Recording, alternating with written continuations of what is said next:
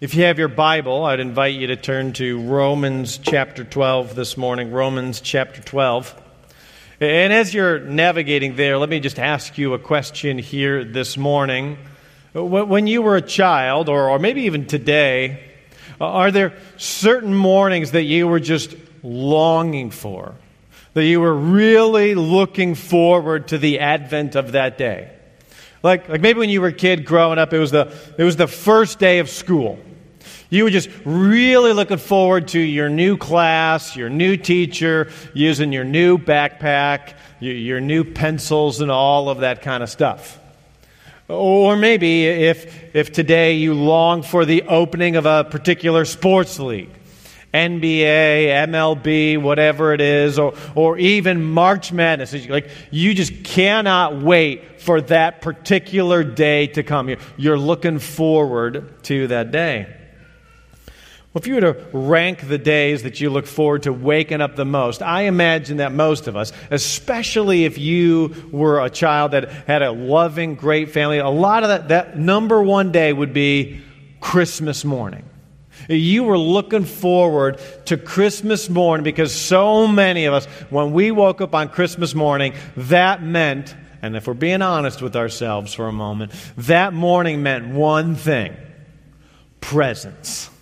We're celebrating the advent of our Lord Jesus Christ coming in the flesh for sure. But as a kid, what were we looking forward the most? We were looking forward to presents. It, it was the day you woke up earliest in your life. It was the one time you woke up your parents. You wanted your present.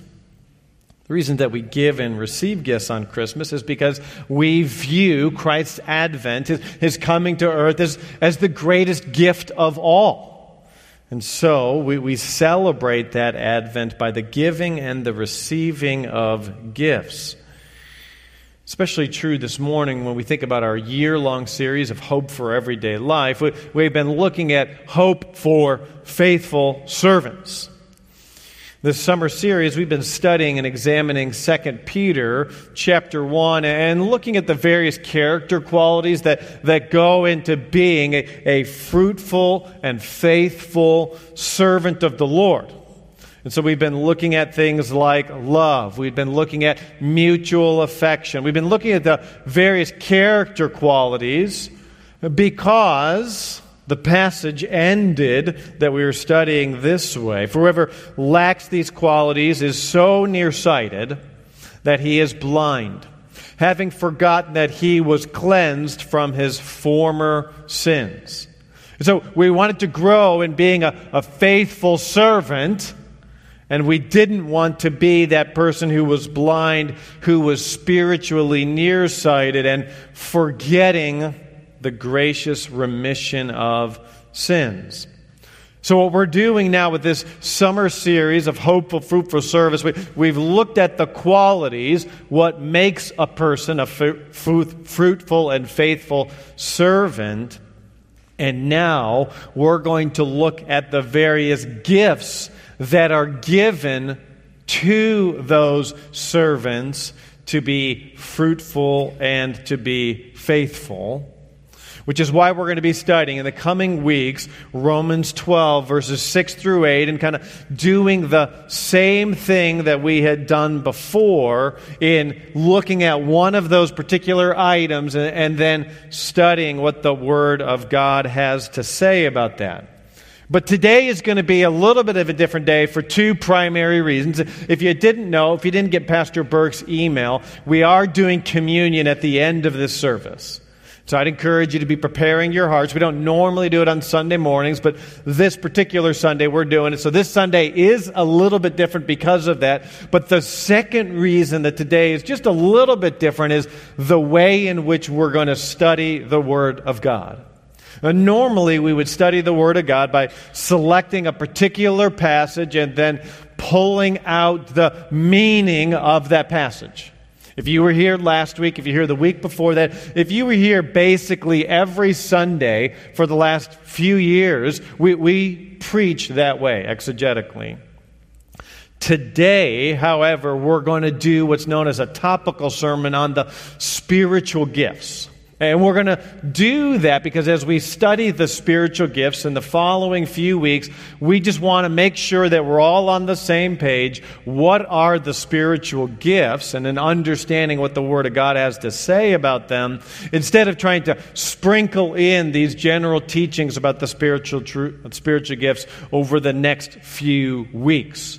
So we're going to look at our key anchor passage this morning, Romans 12, 6 through 8. And then what we're going to do is answer a number of questions around the spiritual gifts. Follow along with me as I read briefly Romans 12, verses 6 through 8. It says this Since we have gifts that differ according to the grace given to us, each of us is to exercise them accordingly. If prophecy, according to the the proportion of his faith, if service in his serving, or if he teaches in his teaching, or he exhorts in his exhortation, he who gives with liberality, he who leads with diligence, he who shows mercy with cheerfulness. Those are going to be the, the gifts that we study in the subsequent weeks. But today we're going to do a broader study. And again, we don't normally do that on what are the spiritual gifts. And we're going to seek to answer these five questions here this morning. Number one, what is a spiritual gift? And don't worry, this is all going to be in your notes. I, I saw at the 930, like everybody was like scribbling it down really quick. These questions will reappear. Don't worry. What is a spiritual gift? Who gets the spiritual gifts? Does everybody get the spiritual gifts, or do only certain people get spiritual gifts? Uh, number three, when does a person receive a spiritual gift, if they receive one at all? What is the purpose of the spiritual gifts? And then lastly, are all spiritual gifts that are mentioned in the New Testament still active for today? So, so we got a lot of really important questions to answer.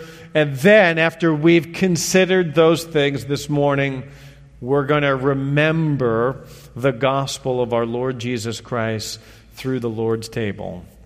First, then, what is a spiritual gift. We could study a lot of passages, but one of the challenges that we're going to have is just time here this morning. People write entire volumes of books on these, this topic, and, and we've only got, well, according to the clock here, 32 more minutes.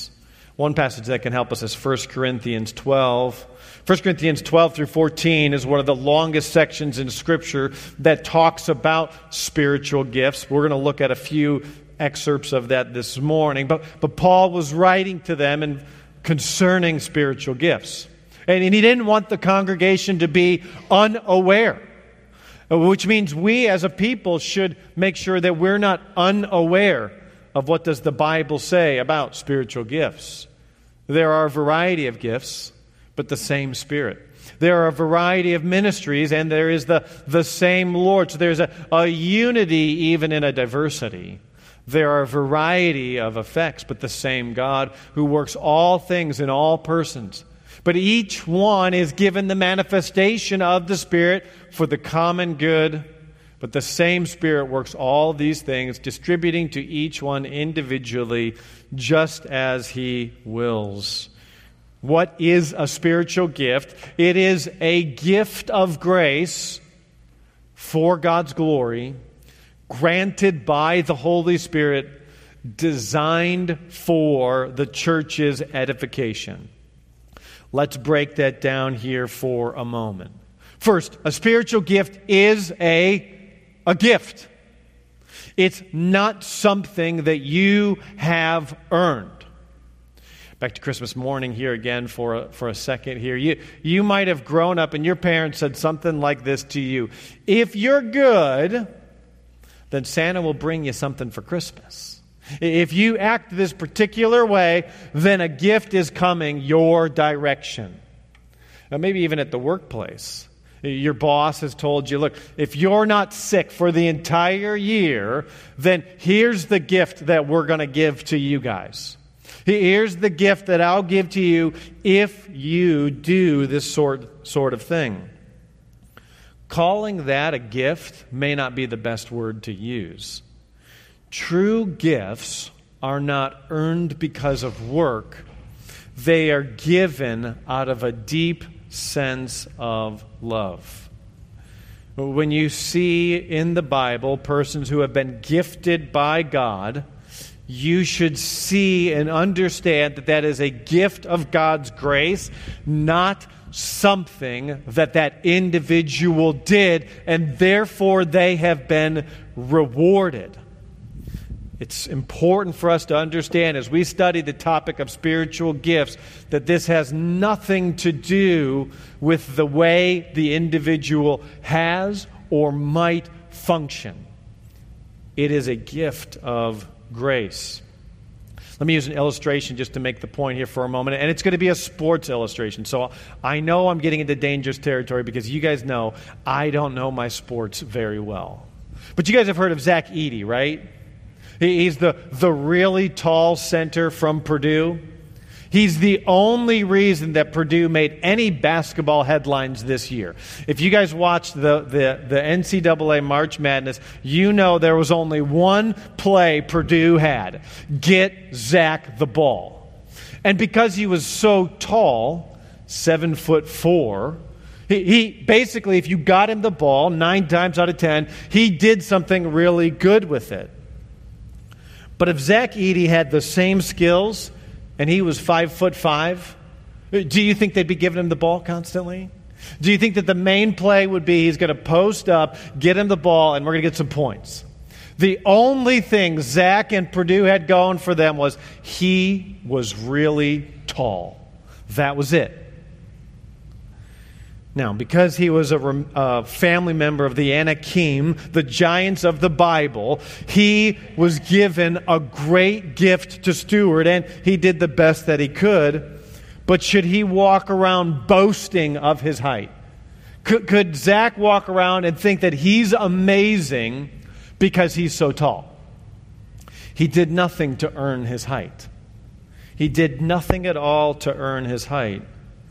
Paul would say earlier in the book of 1 Corinthians, What do you have that you did not receive? And if you received it, why do you boast? So, gifts, spiritual gifts, are truly gifts of grace. It's a reminder for all of us, even as we think about what is a spiritual gift. And you might even be thinking right now about your own spiritual gifting. To remember that if it was a gift, you did nothing. You did nothing to receive it. Let's say, for instance, that I was given the gift of administration. Would it be wise for me to boast that I'm a great administrator? Absolutely not. The text also, the, the definition here also tells us that this was given for the, the glory of God. The, the gifts were given to the church for the glory of God, meaning this is the revelation of God's infinite holiness that would result in his praise. God gave gifts to the church so that he might look really good. God is the one who gets praise when the church uses the gifts that were given. You don't praise the person who's exercising the gift. It's a bit like exalting a paintbrush. Do you exalt the paintbrush or do you exalt the painter? It would be foolish to exalt the person who's been given the gifts. Gifts are about God's glory. That's what they are. Number two, then, who gets spiritual gifts? Let's look at the text here again and jump around the Bible here a little bit. The one that we read, since we have gifts that differ according to the grace given to us, we are to exercise them accordingly. Or another passage that we'll look at a bit is Ephesians 4. But to each one of us, grace was given to the measure of Christ's gift. Or a passage that we studied earlier this year, 1 Peter 4, verse 10. Each one of us has received a special gift. Employ it in serving one another as good stewards of the manifold grace of God. To the question, who has received a spiritual gift, the Bible clearly says every believer. Now, I am a trained biblical counselor, and so I know what just happened when I said every person here who's a Christian received a gift. Some of you rolled your spiritual eyeballs. Some of you said, that guy and that guy and that guy might have been gifted, but most certainly God skipped me when he was giving out the presents. That, dear brother and sister, is not true. We believe that God's Word would teach that each and every person here who's a Christian, who's been redeemed, who has new birth in Christ, each and every person has received a spiritual gift.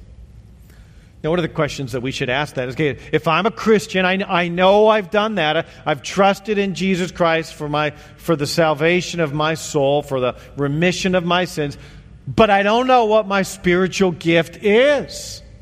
I mean, I like trusted in Christ a long time ago. I don't know what the gift is. How do I go about finding out what my gift is? You've probably seen some of those tests even on Facebook before, circulating. Click here, answer these 10 questions, and we'll tell you what your spiritual gift is.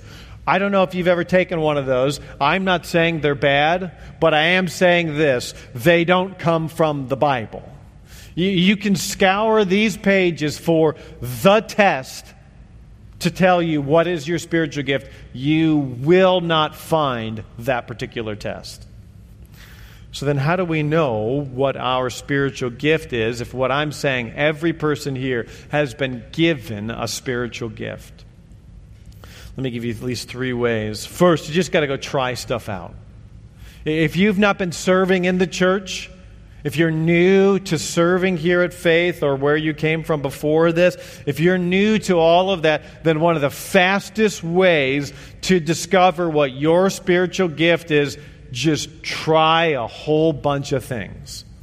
If your hope is, I'm going to sit in quiet reflection and just ponder and consider what my spiritual gift might be, and then one day, in a flash of lightning, I'm going to know what my gift is, that method is not going to work for you.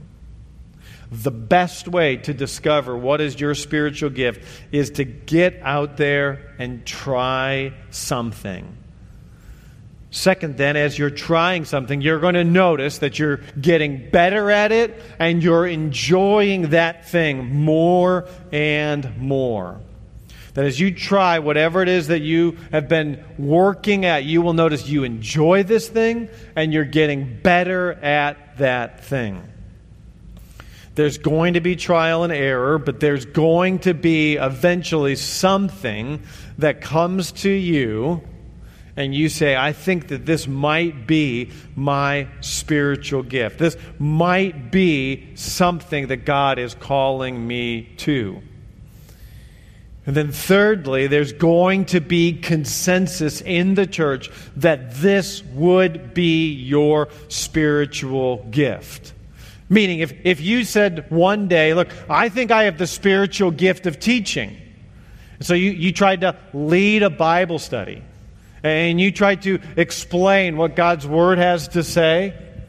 And then week after week, month after month, when people came to your Bible study, they're like, I don't have a clue what that guy is saying. Then you probably don't have the spiritual gift of teaching. Or if you say, you know, I have the spiritual gift of administration, I want to use it to the glory of God and the church, and then every time something is entrusted to you, it just hopelessly falls apart from the administrative process, then you might not have the spiritual gift of administration. Meaning, I do believe, like I said, that you will enjoy it, you will get better at it, but we can't let our emotions dictate if that is truly your spiritual gift. There will be a sense of confirmation from the body that this is your spiritual gift or gifts. When people in the congregation affirm that your gift, then you know that you're getting closer and closer to what your gifting might be. Now, that doesn't mean that just because you were saved, just because you came to a moment of salvation and you received the gift at that point, that doesn't mean that your gift is fully matured, fully developed. That might be for you at the very beginning just a seedling. If you would have found me when I was saved, I don't think you would have said, That guy has the gift of teaching. That guy has the gift of preaching. You might be thinking that guy still doesn't have the gift of teaching and preaching. Please hold your tomatoes till after the service. But the point is, often our gifts will grow, they will mature over time. But at some point, you were given it, and at some point, you were called to use it. So, if we believe then that every Christian has received a gift, I think a natural thing for all of us to ask here this morning is Do I know at least one of the gifts that was given to me? Every believer was given at least one spiritual gift. Do I know what mine is? That might be one of the most important things that you do this week is consider how do I discover what is my spiritual gift? Or if you know at least what one of your gifts is, are you actually using that gift? Meaning, you, you might know you're really good at administration. You might know that you're really good at teaching. You might know that you're really good at a number of things, but like the person who received one talent in Matthew 25, you buried it in the ground. You aren't using it. Or you might be using your gift, but you're using it Monday through Friday to earn a paycheck. And you don't use that gift to serve the church. I would encourage everybody here this morning and as we move through this series on spiritual gifts in this coming week, in the coming weeks, that you'd be considering do I know what my spiritual gift is? And if I don't, I'll go find out what it is. And if I do, then I'm going to be carefully considering how do I use my spiritual gift. Then, as I mentioned, we need to figure out when did you receive a, spiritual gift? Is your spiritual gift like a driver's license or like DNA? Meaning, a, a, driver's license is something that you get after you've reached a, a certain level of maturity. You, have taken some tests. You've been cleared by the BMV to, to drive on the road. Is it like that? Because nobody wants to see a seven year old driving a tractor trailer down I 65. So you're not born with the right to drive. You have to earn it and do something for it. Or is it like your DNA? born, given to you at the moment of birth. This is who you are. Let's look at two passages to try to answer that. As each one has received a special gift. Notice the, the past tense there. Or 1 Corinthians 12. But the same Spirit works all these things, distributing to each one individually, just as He, that is the Spirit, wills. The answer is at the moment, at the moment a person trusts in Jesus Christ, they have received the Holy Spirit. That is when they get their gift. I think that's an important caveat for us just to kind of pause right here and consider this morning. Well, we've been talking about spiritual gifts. We've been talking about believers who have spiritual gifts, but there is two different categories of persons, not only in this room, but, but around the entire world. There are believers, persons who've trusted in the death, burial, and resurrection of Christ to satisfy the wrath of God, right? We will celebrate that here in a moment in a very public way. The satisfaction of God's wrath in the body of Christ by, by taking the blood or by taking the, the bread. And then we'll rejoice that, that Christ's righteousness was imputed on our accounts, that, that we were washed clean by the, the blood by celebrating and taking the cup. If you've trusted in the death, burial, and resurrection of Christ, then, then you are a person at the moment of your new birth, you have received your spiritual gift. But there are people here who very well may not have trusted yet in the death, burial, and resurrection of Christ to satisfy their sin, to ensure that they're going to be with God in all eternity. And so today, before you spend too much time thinking about what your spiritual gift could be and, and how I can use my gift, today, if you don't know that you are a Christian, today would be a really good day to spend time examining the claims of Christ on your life and on your soul about salvation. But for those of us who have trusted in Christ, we have, at the moment of salvation, received at least one gift. That's when you received it. It's more like the DNA, it's not like the driver's license. Now, you might get more gifts, or more gifts might become apparent as you become older and mature in Christ, but you received at least one at the moment of salvation. I think one of the most appropriate things to do then when we consider that is just to praise God for what He did give to us. Romans 8 would put it like this in verse 32 that, that He gave you His Son, won't He freely give you all things in Christ Jesus? Meaning, we should be so grateful not only for our salvation, but He also gave us gifts. God could have stopped at just giving us Jesus. He have said, Look, I provided you with salvation. I provided you with a way to be with me in eternity. The rest here, it's up to you. You figure it out while you're down there. And yet, because He loves us so much, He also gave us gifts, spiritual gifts while we're here, gifts to serve, to edify, to encourage, and to build up. And so if you received a gift at your salvation, which you did if you trusted in the death, burial, and resurrection of Christ, one of the appropriate responses to do, not only to deploy your gift, is to rejoice in the love that your Father has shown to you by giving you good gifts then we should consider what is the purpose of these spiritual gifts. I know I've hinted at a little bit of this before, but, but let me give you two purposes that I think are really clear from Scripture and are really essential for us to consider this morning. The first is this for the building up of the body. God gave spiritual gifts for the building up of the body, for the equipping of the saints for the work of the service. One of the common metaphors that is used to describe the church is that it is a building that is being built.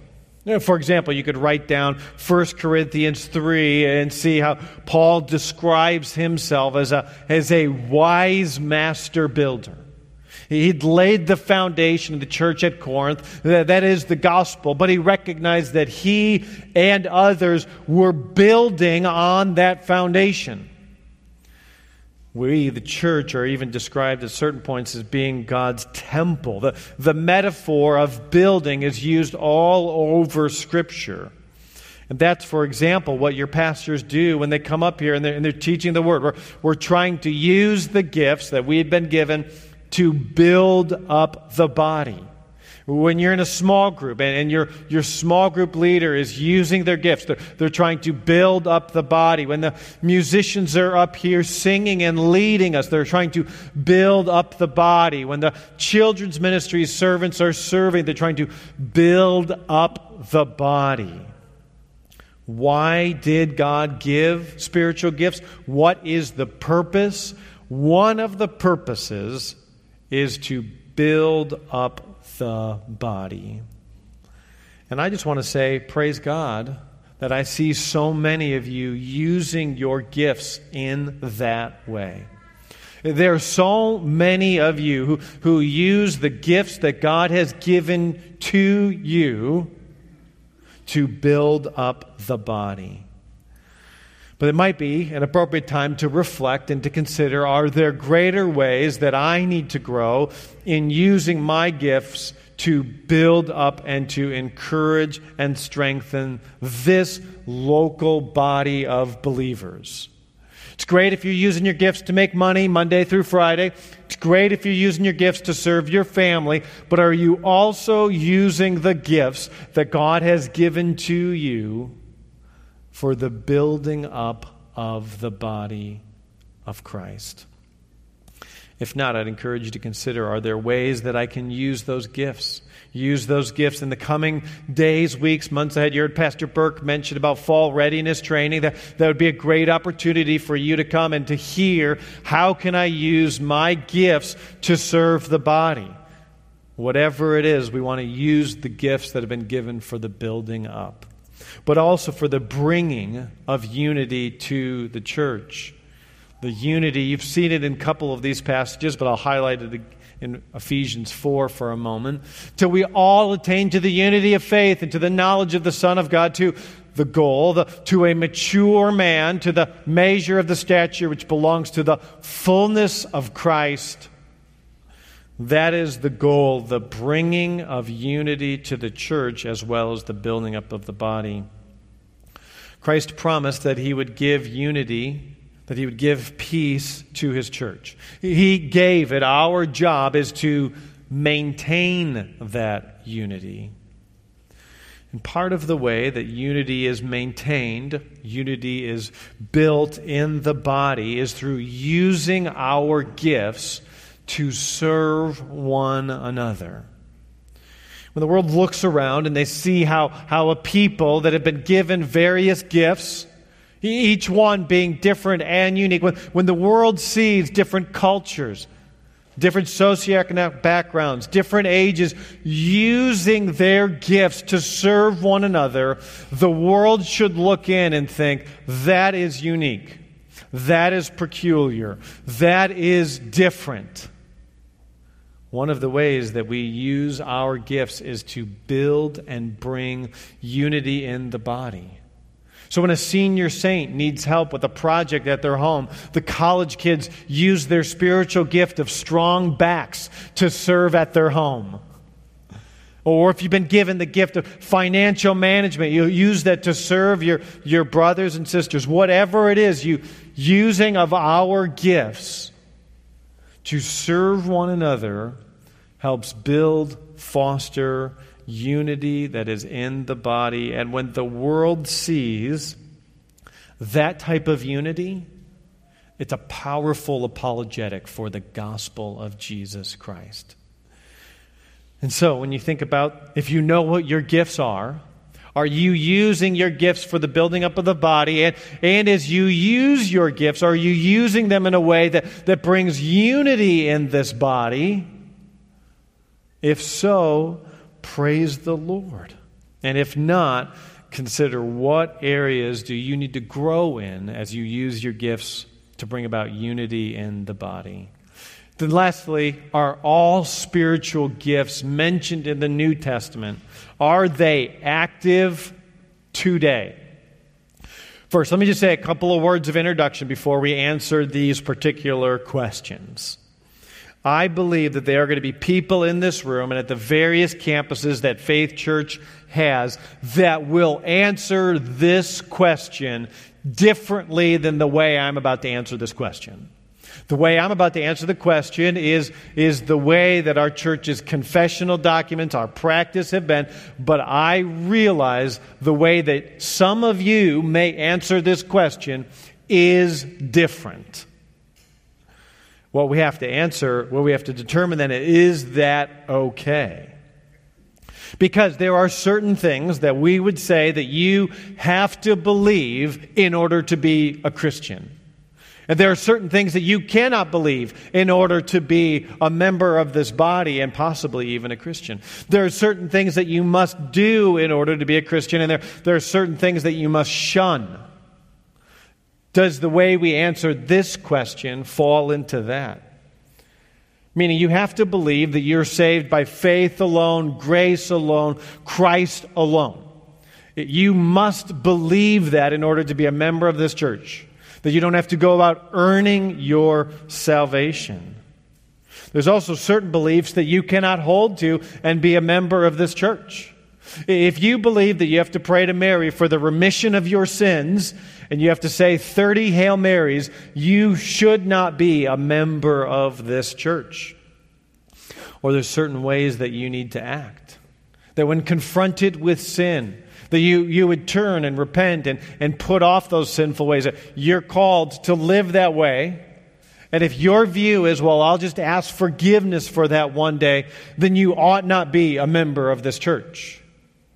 So there's certain things that you must believe. There, there are certain things you cannot believe. There, there are certain things that you must do in order to call Faith Church your home.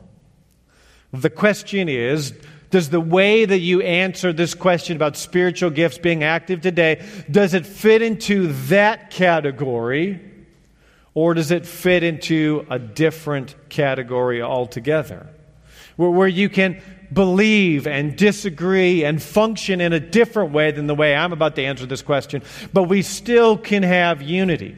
We still can be part of the same church family. And what I would say is that good people can disagree about this as long as, if you disagree, you do not become divisive about your differing beliefs with one another.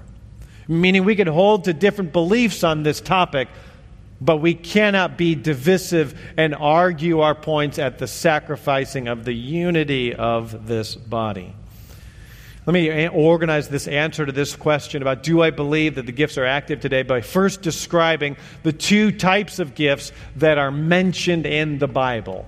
The first is the authenticating gifts, the other being the edifying gifts. Now, when we talk about the authenticating gifts, think about stories like Moses. Think about stories like Elijah. Right? Moses shows up in the court of Pharaoh and he says, Thus saith the Lord, let my people go. And Pharaoh is like, Who is the Lord that I should listen to his voice? And so Moses performed miracles, authenticating signs to indicate to everybody who was listening he spoke for the Lord.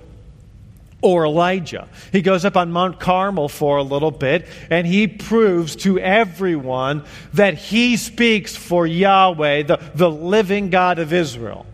All the prophets of Baal try to get their little sacrifice to light. They do everything all day. It doesn't work at all. And Elijah calls fire down from heaven, and even the stones are licked up. The point being that those were authenticating. There, there was a word delivered by a, by a prophet of the Lord, and then there was a sign that authenticated his words. There's a different type of gifts, edifying gifts. Let's look at what the authenticating gifts are first. Generally, this is the way the Bible describes what the authenticating gifts are. These are just a few references that we've even looked at here this morning that would guide you to what are those gifts. Gifts like prophecy, gifts like healing, gifts like miracles. Right? Think about healing. Christ said, which is harder, say to the lame man, get up or your sins are forgiven. But so that you would know that the Son of Man has the authority to forgive sins, I say, get up. They were authenticating Christ's message. Then there are the edifying gifts gifts like teaching, gifts like exhortation, giving, and leadership. These are a different type of gifts all together. And the answer is are all of these gifts still active for today? Authenticating gifts were necessary until the completion of Scripture, but they are no longer needed. The authenticating gifts are no longer needed. Meaning the ones that we saw, the gifts of healing, the gifts of miracles, etc., those gifts were there to confirm this is what the Lord says. And now that we have the completed Word of God, we no longer need that. And so when the pastors get up here and say, This is the word of the Lord, and we read to you from the scriptures, and we tell you what its meaning is and ways to apply it, we don't need to turn a staff into a snake anymore to be like, that is the word of the Lord. You can go study the Word of God for yourself with the Spirit in your heart and determine is that what the Lord has said? And so, no, not all spiritual gifts are active today because we have the completed Scriptures. The gifts that are active today are the edifying gifts the gifts that are needed and used and given today. And just because you see that list, that chart that we put up there, that doesn't mean that's all of the gifts that exist. That just means those are the ones that are often talked about in the scriptures. Many times when you see a list in the Bible, it, it's representative, not exhaustive. And the same is true of those edifying gifts today as we consider what our gifts are. Dear brothers and sisters, I hope that you would now understand a little bit better what are spiritual gifts. I hope that you would see that if you've trusted in the death, burial, and resurrection of Christ, that you were given a spiritual gift. That the gifts that are needed for today are the ones that edify the body, that keep our unity, all for the glory of God, and that you would want to use your gift in that way.